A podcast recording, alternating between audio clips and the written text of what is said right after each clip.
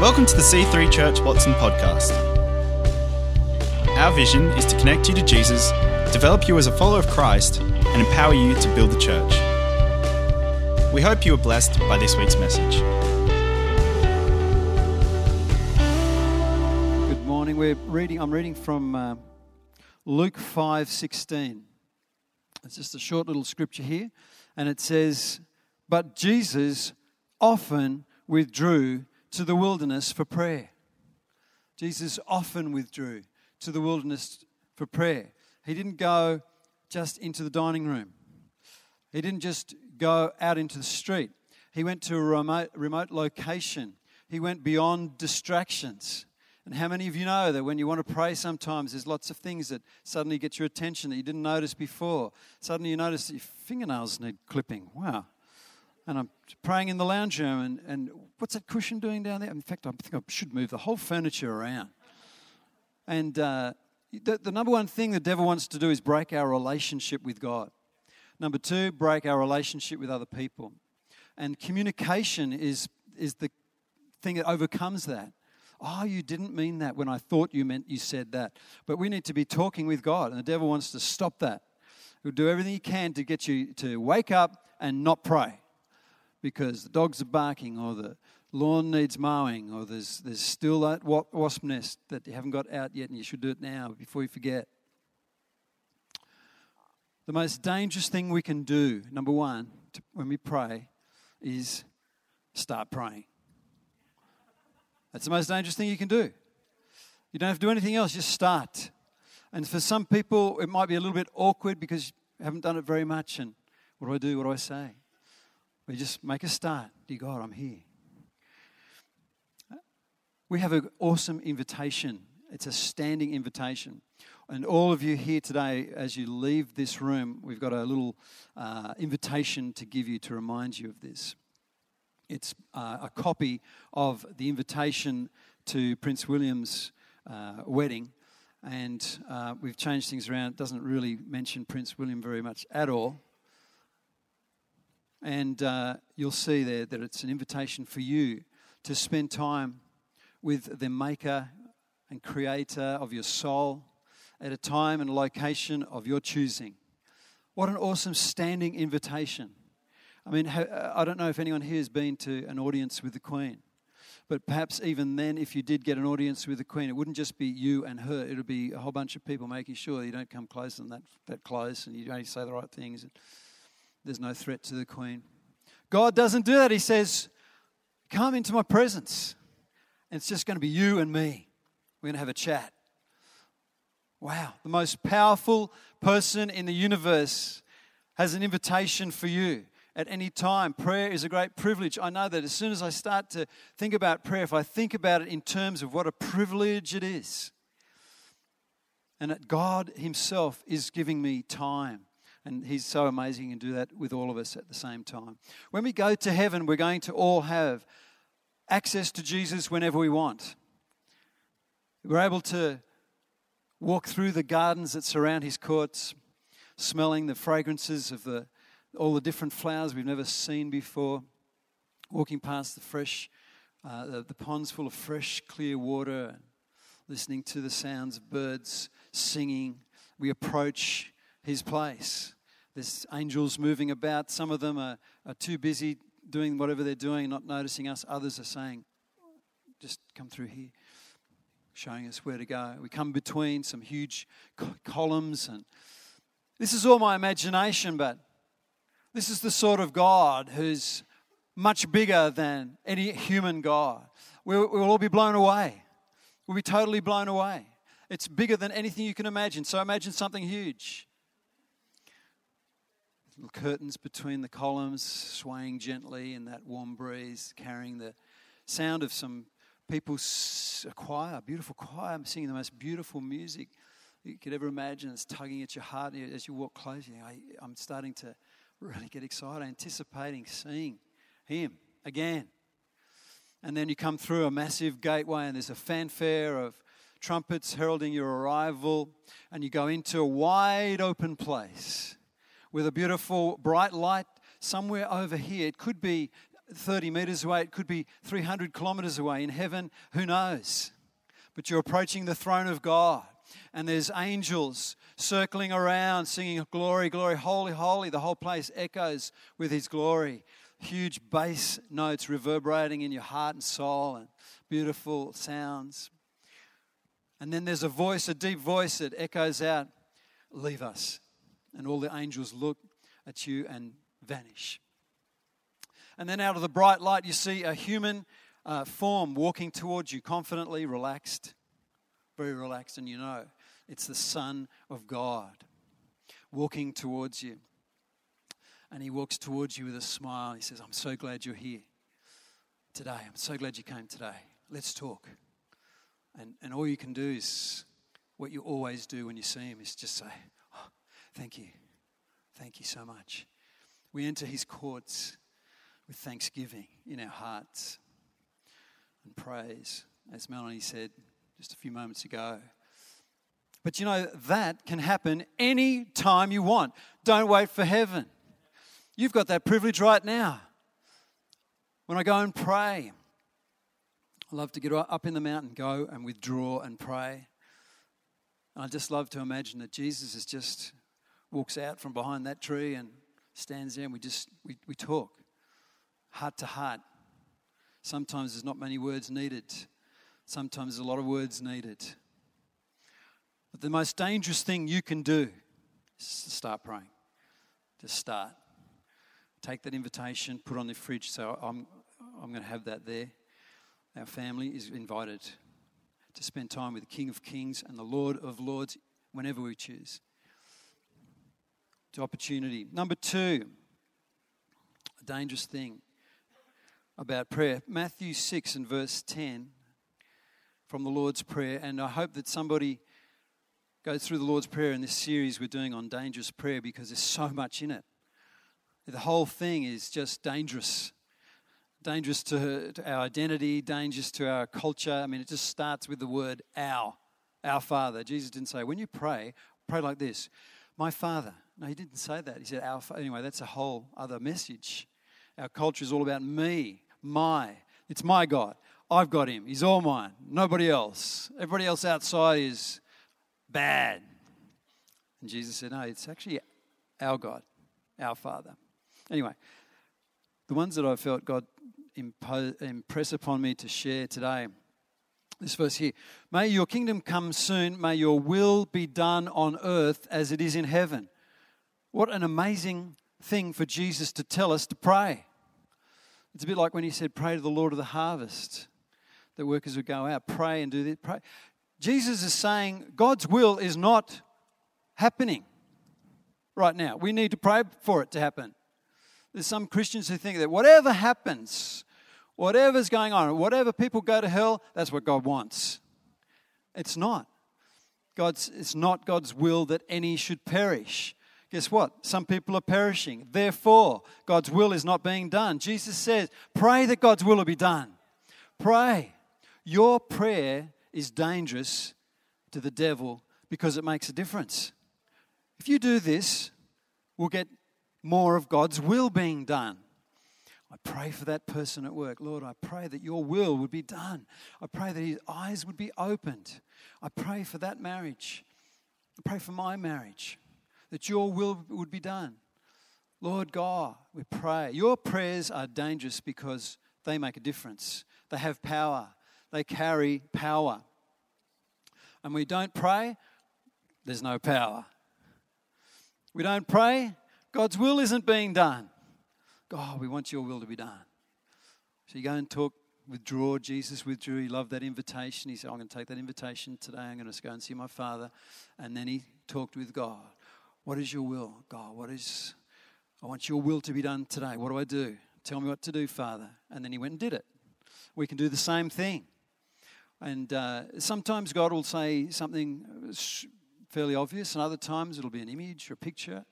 Sometimes it'll just be a general thrust. Like on Tuesday, I went to pray, and I said this prayer. It was a bit, it's always a bit scary to say, God, what do you want to say to me today? And... Uh, Wait for a while. And that's the key with prayer. You you pray until something happens. Let's pray. What, what do you want to say, Lord? I, I'm here. I worship you.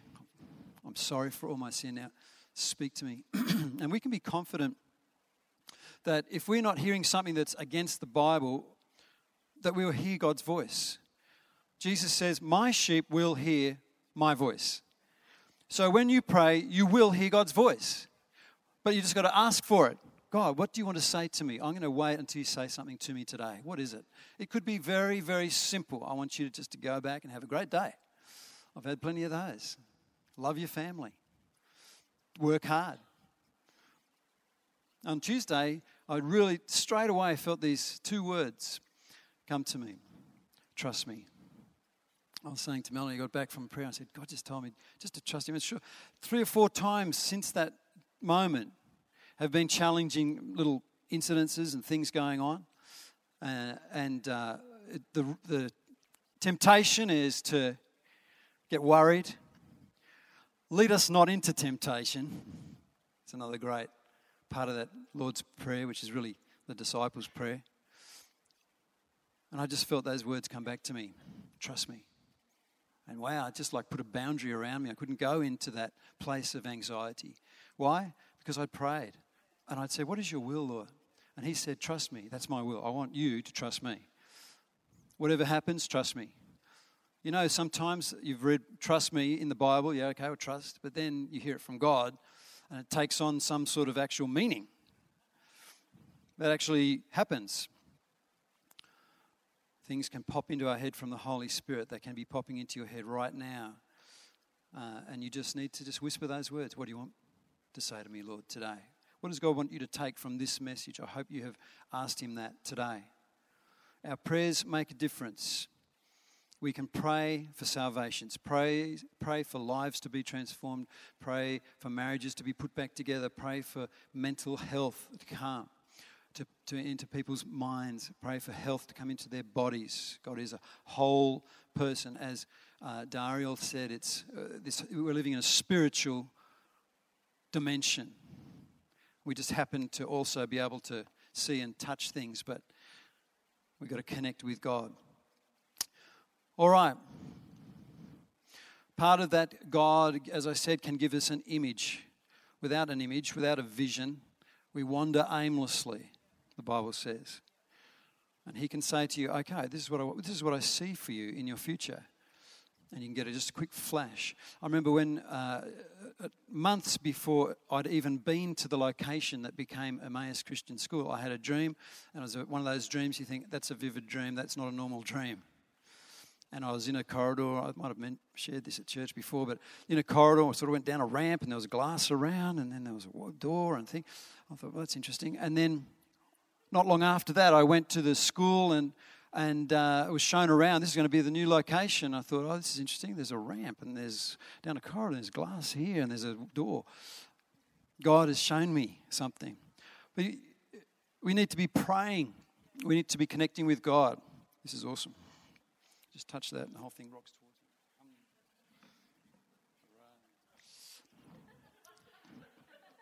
you. God wants to take your imagination and paint the future possibilities on your imagination. And we've got wonderful people in our church who are living something that God has given them as an imagination a few years ago. Now they're seeing it happen. And that can happen to you as well. That's called faith. It's called throwing an anchor uh, into the future, grabbing hold of it and pulling it in.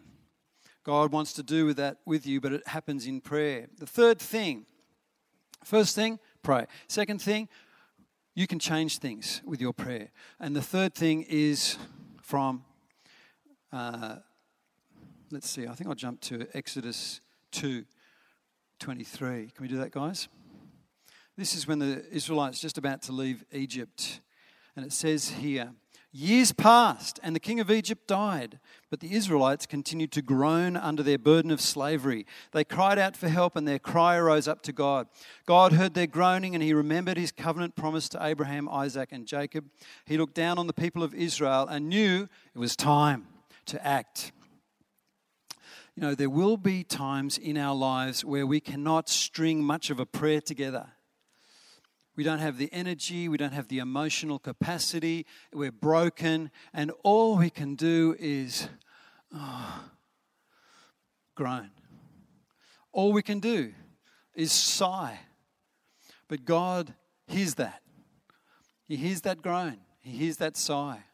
And, you know, man's way is to is to do it all with our own strength. And we can think, oh, well, I've got to sort of whip up some sort of prayer here to get God moving. I've got to spend three hours every morning from three till six a.m. getting this thing going. And God is able to say to us, look, I'm closer to you than you realize. And I can hear and feel the groan. I can feel the groan. You know, it t- only takes a groan to reach the throne. That's for you, Petrus. Take that. Let's hear some groaning, brother. God will hear your heart. Why? Because he's your father. You know, when a child comes to mum and dad and says, after a party, says, oh, I need to have this because they've got one. Then you can say, well, actually, no, you, you what you really need is something else, because I know you. Most of the time we do. It gets into teenage age, it all becomes a little bit confused. But generally, we know they still need us, even though they don't need that, don't know that. And we can say to God, God, I need a new spouse. God says, no, actually, you need to love that one.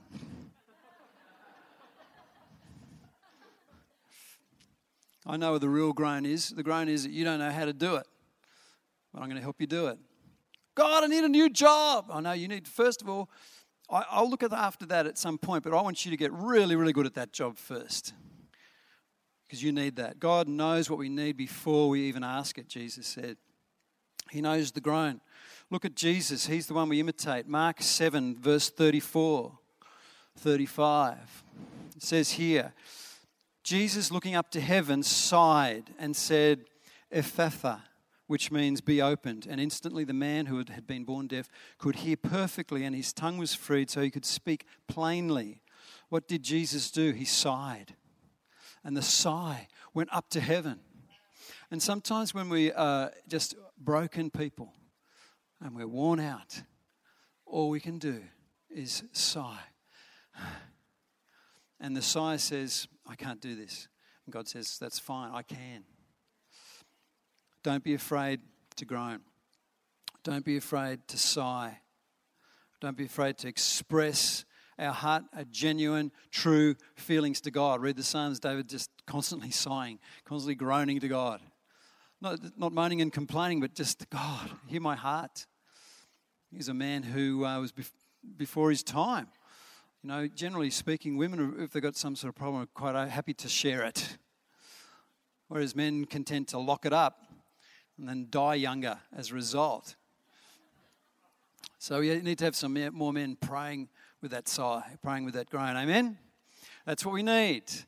We need dangerous prayer that starts. We need dangerous prayer that gets hears something from God and starts to see it and starts to change the world. And we need prayer that's that realizes it's not up to us. It's not up to our awesome praying and the great waftiness of the loftiness. It's up to God. And that's what real prayer is. Melanie and I have seen so many people who've uh, had uh, for years a groan and a sigh saying, God, when will this man come that I want to marry? When will this woman come that I want for a wife?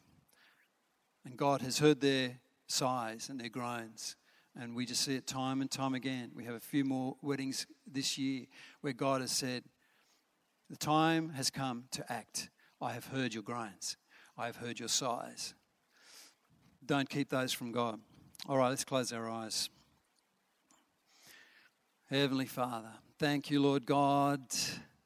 Thank you, Lord God. Your desire is for every person to just realize the privilege of coming into your presence whenever we wish, into the presence of the supreme creator who's also so powerful and also so loving and who knows us intimately. Thank you, Lord God, for the opportunity to do that whenever we wish.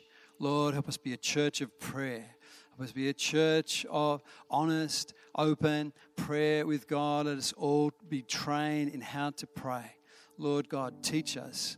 Fill us with a desire, Lord God, not just to do something, but to be with you. Thanks for listening. To find out more about our church, find us online at c three church watson dot com dot a u. We hope to see you in church again this weekend.